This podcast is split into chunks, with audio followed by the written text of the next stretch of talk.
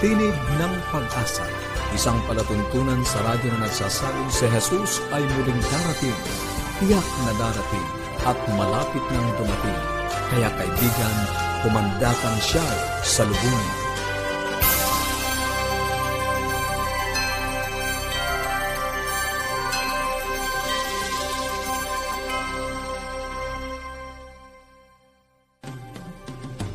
Maligaya at puno ng pag-asa ang pakikinig mga kaibigan. Kami po ang inyong mga lingkod, Pastor Nar Caranza. Maligaya at puno ng pag-asa pakikinig mga kaibigan. Ako naman po si Misty Bontile. Nag-aanyaya na muli nyo kaming samahan sa 30 minutong talakayan tungkol sa ating kalusugan, pagpapanatiling matatag ng ating sambahayan, at higit sa lahat sa pagtuklas ng pag-asang nagmumula sa salita ng Diyos.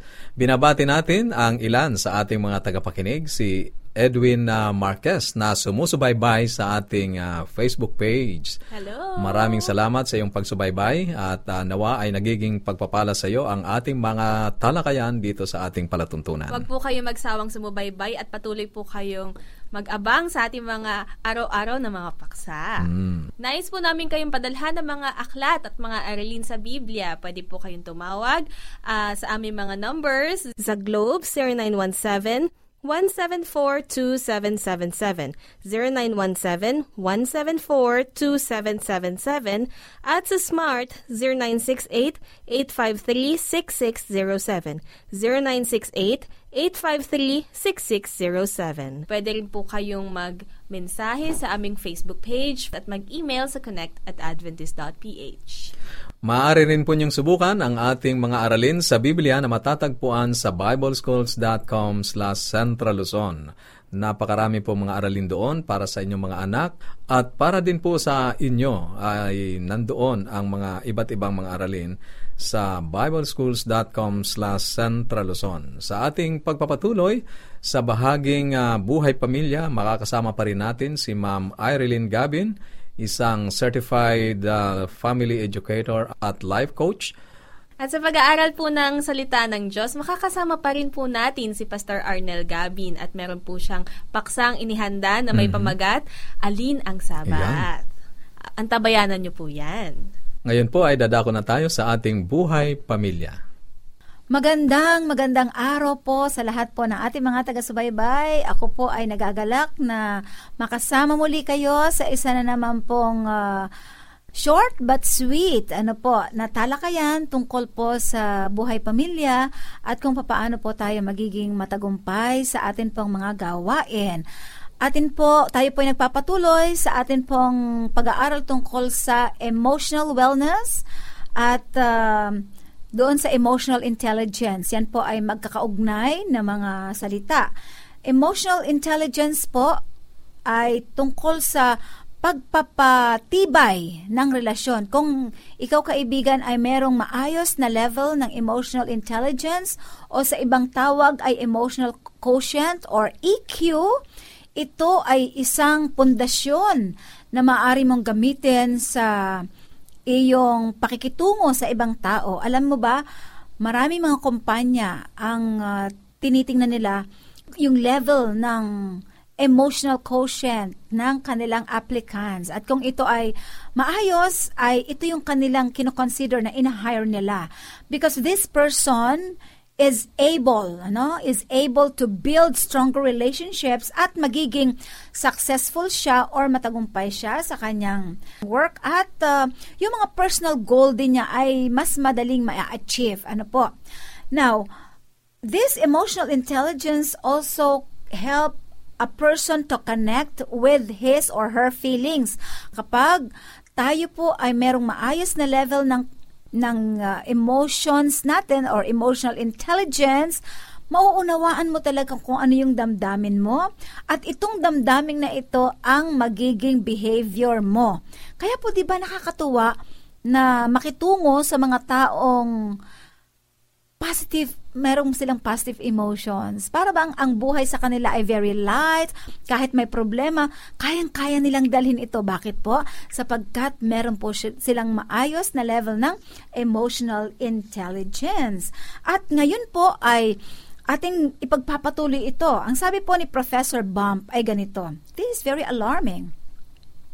The biggest deficiency in the university today is emotional intelligence. 'Di ba? Siguro kapag pinag-usapan yung EQ, papasok yung IQ. Ano ba yung IQ? Ang IQ is intelligence quotient, ang EQ ay emotional quotient.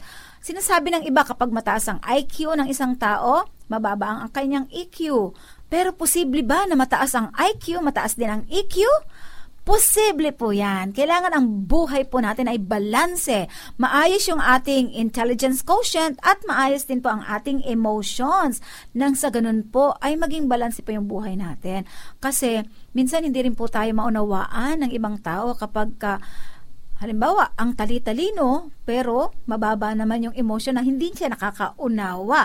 So, napakahalaga po nung self, unang-una ay self-awareness. Ta? Yan ay number one palagi. Yung self-awareness is the ability, abilidad mo na nauunawaan mo, alam mo kung ano yung nangyayari. You recognize your own emotions and how they affect your thoughts and behavior. You are able to control whatever may be arising na hindi maganda. Ops, sasabihin mo sa sarili mo, teka, teka, teka, parang nagagalit yata ako. O kaya natatakot yata ako, hindi pwedeng mangyari ito. Di ba? May mga taong hindi po kayang kontrolan yan. So you know also your strengths and weaknesses and you have self-confidence. So, yun ang unang-una ko pong iiwan sa inyo at ipagpapatuloy po natin ito bukas. Self-awareness. I think itong self-awareness sa lahat ng aspeto po ng buhay natin. Kung ang mga tao lang ay merong self-awareness, ang ibig sabihin ko po ng self-awareness ay alam niya ang kanyang strengths and weaknesses, alam niya kung ano yung kanyang emotional state, alam niya kung ano yung mga gawain niya, upang sa ganun, maka-adjust po siya. Kaya niyang kontrolen kung ano man ang dapat na i-manage. Kaibigan, mahalaga ang magkaroon ng emotional wellness. At ang akin pong dalangin ay sa araw-araw na tayo ay humaharap sa iba't ibang mga pagsubok, suliranin ng buhay natin. Panatilihin po natin yung ating emotional wellness sapagkat yan po ay makatutulong ng malaki sa pagharap sa anumang dalahin natin sa buhay. Pagpalain po tayo ng ating Panginoon. Maraming salamat po, Ma'am Irene Gabin. Alam ko pong marami po kayong gustong itanong mga kaibigan. Mm. Kaya po kung meron po kayong mga gustong ipahayag o iparating sa amin, maaari po kayong mag-message or tumawag sa Globe 0917 174-2777, 0917-174-2777, at sa Smart 0968-853-6607, 0968-853-6607. Pwede rin po nyong i-check ang aming Facebook account at pwede rin po kayo mag-email sa connect at adventist.ph.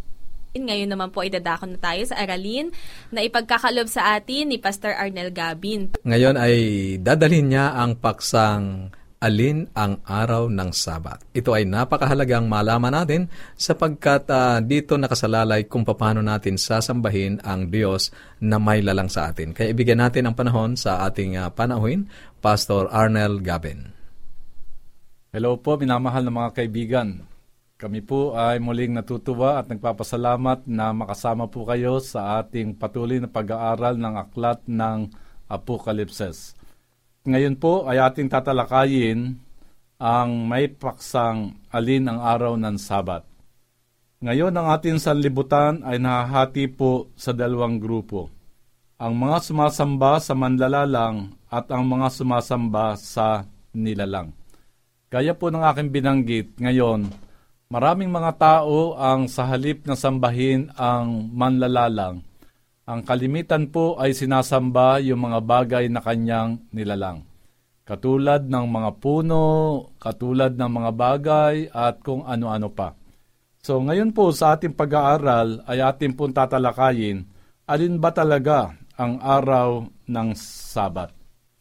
Sa ngayon po sa Genesis chapter 2, talatang 2 at 3, ganito po ang wika. At nang ikapitong araw ay nayari ng Diyos ang kaniyang gawang ginawa, at nagpahinga ng ikapitong araw sa madlang gawa niyang ginawa, at binasbasa ng Diyos ang ikapitong araw at kaniyang ipinangilin. So maliwanag po na binabanggit sa Biblia na ang lahat po ng mga bagay sa buong sanlibutan ay nilalang ng Diyos sa loob ng anim na araw. Subalit noong ikapitong araw, siya po'y nagpahinga. Hindi po nagpahinga dahil siya napagod, kundi talagang kontento siya at napakasaya siya na, na natapos niya ang paglalang sa buong sanlibutan kasama po tayong mga tao. At binabanggit po na may tatlong bagay na ginawa ang Diyos sa ikapitong araw. Ito po ay kanyang binasbasan, ito ay kanyang pinagpala, at ito po ay kanyang ipinangilin. Wala po tayong ibang araw na mababasa sa banal na kasulatan na ginawa ng Diyos ang tatlong mga bagay na ito.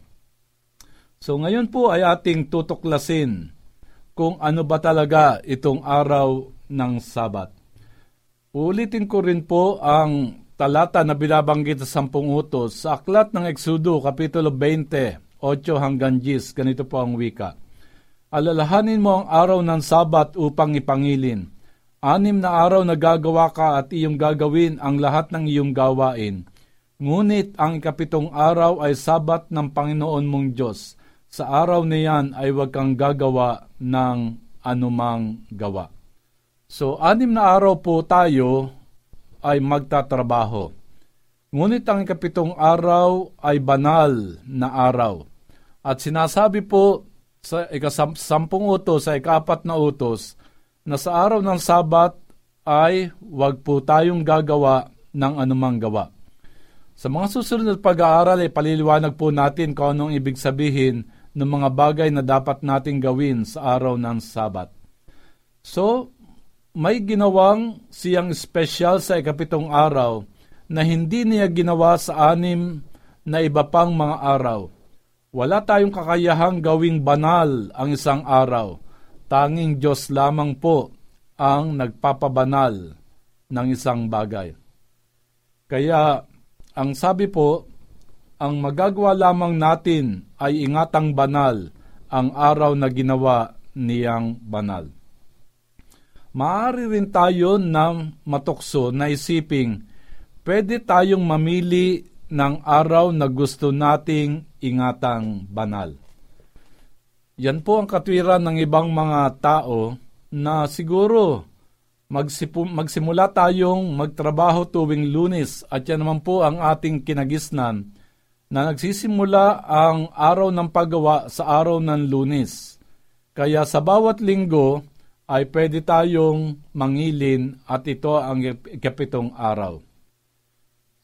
Pero mga kaibigan, kung ating pong babalikan ang banal ng kasulatan, maliwanag po na binabanggit na anim na araw na ginawa ng Diyos ang lahat ng bagay, ngunit ang ikapitong araw, sa English po, But the seventh day, definite, ang ikapitong araw ang sabat ng Panginoon.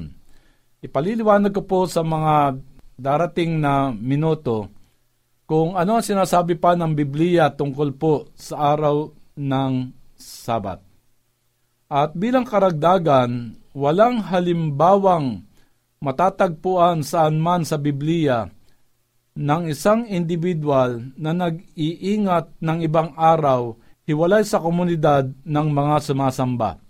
Maging sa bagong mundo sa aklat po ng Isayas Kapitulo 66, talatang 23, mula sa isang sabat hanggang sa panibago, paroroon ang lahat ng tao upang sumamba sa harap ko, sabi ng Panginoon. Kaya mga kaibigan, sa bagong langit at lupa na darating, ang araw po ng pagsamba na ating gagawin ay ang araw po ng Sabat. Sa totoo, ang Sabat ang kapitong araw ng Diyos at hindi natin. Ulitin ko po, sa totoo ang Sabat ay ang ikapitong araw ng Diyos, hindi natin. Ang bagong tipay nagsasabi sa atin, sapagkat sa isang dako ay sinabi niya ang ganito tungkol sa ikapitong araw, at nagpahinga ng ikapitong araw ang Diyos sa lahat ng kanyang mga gawa. Ito po ay pwede nating makita sa Aklat ng Hebreo, Kapitulo 4, talatang 4. At pagkatapos ay pinaliwanag niya kung paano ang Israel sa lumang tipan nabigong pumasok sa kapahingahan ng Diyos sapagkat nabigo silang isama ito sa pananampalataya. At dahil doon sa talatang 9 at 10 ng Aklat ng Hebreo 4, ay maliwanag na ipinahayag ang magandang balita. May natitira pa ngang isang pamamahingang sabat ukol sa bayan ng Diyos. Paano tayo pumapasok sa kapahingahan ng Diyos? Sa pagpapatuloy ng pagbasa sa talatang 10, ang sabi po, sapagkat ang pumapasok sa kaniyang kapahingahan ay nagpapahinga naman sa kaniyang mga gawa, gaya ng Diyos sa kaniyang mga gawa. Paano nagpahinga ang Diyos? Siya ay gumawa sa anim na araw at ang ikapitong araw, kanya itong pinagpala, ibinukod at ipinagpahinga. Iyan ang nais niyang gawin natin, magtrabaho sa anim na araw at pagkatapos ay magpahinga sa kanyang ikapitong araw na kasama siya. Kaya mga kaibigan, ito po ang solusyon sa stress at sa maraming mga worry at pagkakasakit ng tao. Kinakailangan po natin ang isang araw ng pamamahinga. Ang sabi ng Panginoon, anim na araw kayong gagawa, gagawin ninyo ang lahat ng mga bagay, ngunit sa ikapito, tayo po'y magpapahinga, tayo sasamba at magpupuri sa ating Panginoon at gusto po ng Diyos na tayo po ay makatagpo. Paano natin malalaman ngayon kung aling araw ang katulad ng ikapitong araw na kanilang ipinangilin?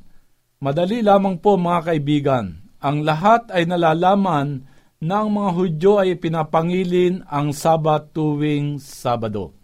Kung kayo po'y makakapunta sa Israel, Kapag araw po ng Sabat, talagang wala kayong makikita mga taong nagtatrabaho, walang masyad, sarado ang mga tindahan, at sa araw ng Sabat, sila po ay nasa mga sinagoga o simbahan at sila po ay sumasamba sa ating Panginoon. Alam ng mga Hudyo kung kailan ang Sabat, ngunit paano natin matitiyak na tama sila? Mayroong tatlong totoong magandang paraan para malaman. So alamin po natin kung anong araw talaga itong araw ng Sabat. Una, pagkatapos po ng Exodus, ito po ang unang exhibit. Nang ang Israel ay gumagala sa ilang, pinakain sila ng Diyos sa pamamagitan ng pagpapadala ng tinapay na tinatawag na mana, na ito po ay nanggagaling sa langit. Ang mga tao ay lumalabas bawat araw para mamulot ng sapat para sa buong araw nilang pagkain. Ngunit ang kakaiba po, mga kaibigan, sa ikaanim na araw, kailangan nilang mamulot ng doble, sapagkat ang susunod na araw ay Sabat. Sa araw ng Sabat ay walang mana, kaya ang kanilang kinakain ay ang natira mula sa ikaanim na araw ang Diyos mismo ay nilagyan ng tanda ang ikapitong araw na hindi nagpapadala ng mana sa araw na ito. Yaon ay mahigit labing apat na daang taon bago si Kristo at mayroon tayong mga kalendaryo na bumalik sa daan-daang taon bago ang oras na iyon na nagpakita na ang lingguhang ikot ay hindi nagbabago. So ito po ang isang patunay na noong kapanahunan ng mga Israelita, nung sila ay nasa ilang, araw-araw po ay nagpapaulan ng mana ang Panginoon at ito ay kanilang pinupulot. Hindi sila pwedeng pumulot ng doble para sa kanilang sarili, sapagkat yung iba ay napapanis. Pero ang kakaiba po, mga kaibigan, ito po ay Basahin natin sa aklat ng Exodus. Kapag araw ng biyernes, ang ginagawa ng mga Israelita, sila po ay namumulot ng doble para sa araw ng Sabat. Sapagkat sa araw ng Sabat ay hindi po nagpapaulan ng mana. At ang kakaibahan po nito, hindi napapanis yung mana na kanilang pinulot ng biyernes para sa araw ng Sabat. Yan po ang isang patunay na talagang ang araw ng Sabat ay araw na talagang dapat ipagpahinga. Ang isa pa pong patunay, pangalawa, ay ang pinakamalakas na patunay na ang Sabado ay siyang Sabat ay ang halimbawa ni Jesus. Tingnan po natin ang ating Biblia sa aklat ng Lucas Kapitulo 4. Ang talata po ay 16, sinasabi po ang ganito, Siya'y napasa Nazaret, si Jesus po, na kaniyang nilakhan, at ayon sa kaniyang kaugalian, siya'y pumapasok sa sinagoga ng araw ng Sabat. So maliwanag po na binabanggit, nung si Jesus ay narito sa lupa, kanya pong ugali na tuwing araw ng Sabat, siya po ay pumapasok sa sinagoga at siya po ay sumasamba at siya po ay kasama niya ang mga Hudyo na sumasamba. Sa ngayon po sa mga psychologists, bago ang isang bagay ay maging ugali natin, ito po ay maraming beses na dapat nating ginagawa. Kaya sinasabi po na ugali ni Jesus na nung siya narito sa lupa tuwing araw ng Sabat, siya po ay pumapasok sa sinagoga at siya po ay sumasamba. Ang isa pa pong patunay, ang pangatlo, hindi lamang ipinangili ni Jesus ang Sabat na halimbawa para sa atin, ngunit maging nang siya ay namatay, malinaw na nilagyan niya ng tanda ang araw ng Sabat. At ang Biblia ay inihanay sa atin ang mga araw ng isang linggo. Nang siya ay namatay, ang kanyang mga alagad, ang kaniyang hiningi ang kaniyang katawan, at pagkatapos ay kaniyang ibinaba ito at binalot sa isang kayong lino at inilagay sa isang libingang hinukay sa bato. At noon ay araw ng paghanda at nalalapit na ang sabat at ang mga babae ay nagsisama sa kanya at nagsiuwi at naghanda ng mga pabango at ungwento. At nang araw ng sabat sila'y nagpahinga ayon sa utos. Datapwat ng unang araw ng sanlinggo, pagkabukang liwayway o umaga, ay nagsiparoon sila sa libingan na may dalang mga pabango na kanilang inihanda at nasumpungan nilang nakagulong na ang bato mula sa libingan at sila'y nagsipasok at hindi nila nasumpungan ang bangkay ng ating Panginoong Yesus. Yan po mga kaibigan ay mababasa natin sa aklat ng Lucas, Kapitulo 23, talatang 52 hanggang 56. Tayo pong lahat naman ay mga Kristiyano Naniniwala po tayo na Biyernes Santo namatay ang ating Panginoon. At sinasabi po sa talata, nung araw ng Sabat, si Jesus ay nasa libingan. At nang unang araw ng Sanlinggo, ang ating Panginoon ay nabuhay na maguli. Kaya atin pong pinagdiriwang yung linggo ng pagkabuhay. Kaya kung atin pong bibilangin, kung ang linggo ang unang araw, Linggo, Lunes, Martes, Merkules, Webes, Biyernes, Sabado. So maliwanag po na binabanggit ng ikapitong araw sa ngayon po sa kasaysayan sa banal na kasulatan ay ang araw ng Sabat. At ang mga araw ng isang buong linggo ay wala pang pangalan hanggang sa panahon na ang Biblia ay naisulat. Ngunit natitiyak pa rin natin na ang Sabat ay Sabado Si Jesus ay namatay noong araw ng paghanda. Nagpahinga sila ng araw ng Sabat at siya ay nabuhay noong unang araw ng Sanlinggo. Halos ang buong sangkang kristyanuhan ay ipinagdiriwang ang Biyernes Santo sa pag-alala sa pagpapak, pagkapako ni Kristo at ang linggo ng pagkabuhay ay, ay nagpapaalala ng kaniyang pagbangon sa libingan.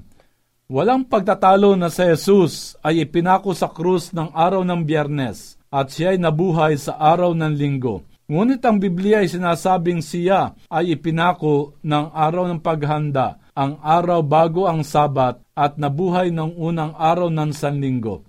So mga kaibigan, sa katotohanan, Sa Bibliang Grego, ang praise o mga salita na sinali na first day of the week o unang araw ng sa linggo ay miaton sabaton na literal na isinalin first day of the Sabbath, una ng Sabat. So ang mga linguistic scholar ay idinidiin na ganoon nila pinangalanan ang araw ng Sanlinggo sa panahon ng Biblia. Mahalagang sinasabi nila sa halip na linggo, unang araw pagkatapos ng Sabat. Pagkatapos ay pinangalan ng araw pagkatapos ng Sabat, ikatlong araw ay pagkatapos ng Sabat at iba pa. Ginamit nila ang Sabat bilang isang marker o palatandaan upang pangalanan ang lahat ng mga araw ng linggo. Sa makatuwid, ipinag-utos sa ating lohikal na isipan na ang unang araw pagkatapos ng Sabat ay hindi maaaring araw ng Sabat. Ang linggo ay hindi ang Sabat. Hindi ito ang araw na nagpahinga ang Diyos, sapagkat ito ang unang araw pagkatapos ng Sabat. So mga kaibigan, Walang pagdududa na si Jesus sa buong buhay niya at sa kanyang kamatayan, idiniin ang Sabado ay ang araw ng Sabat. Ngunit ano ba talaga ang itinuturo niya tungkol sa Sabat? Yan ang ating pag-aaralan po sa susunod na paksa. Maraming salamat po mga kaibigan at nawa ating pong bulay-bulayin at talagang balikan natin ang banal na kasulatan na talagang binabanggit po na kung anong araw ang dapat nating ipangilin at ang araw na yan ay wala pong iba kundi ang araw ng Sabat, ang ikapitong araw ng Sandinggo. Pagpalain po kayo ng ating Panginoon. Maraming salamat Pastor Gabin sa magandang pagpapaliwanag na iyong ibinahagi mula sa salita ng ating Panginoong Diyos at nalaman natin mga kaibigan kung alin talaga ang araw na itinakda ng ating Panginoong Diyos upang siya ay sambahin. Maliwanag yan sa halimbawang iniwan ng kanyang anak ang ating Panginoong Kristo kung paano niya ipinangilin ang ikapitong araw. At kung mayroon po kayong mga katanungan o anuman ang nais ninyong iparating sa amin, maaari kayong makipag-ugnayan o tumawag o mag-text sa mga nomerong babanggitin ni Misty. Sa Globe, 0917 174-2777, 0917-174-2777, at sa Smart 0968-853-6607, 0968-853-6607. Pwede po kayong mag-message sa aming Facebook account or Facebook page facebook.com slash awr Luzon, Philippines at mag-email sa connectedadventist.ph. Maraming salamat po sa inyong pakikinig at pagsubaybay at sa atin pong pansamantalang paghihiwa-hiwalay, baunin natin ang salita ng ating Panginoong Diyos sa Apokalipsis, Kabanatang 22, Talatang 20, ang nagpapatutuo sa mga bagay na ito ay nagsasabi, Oo, darating ako. Hanggang sa muli.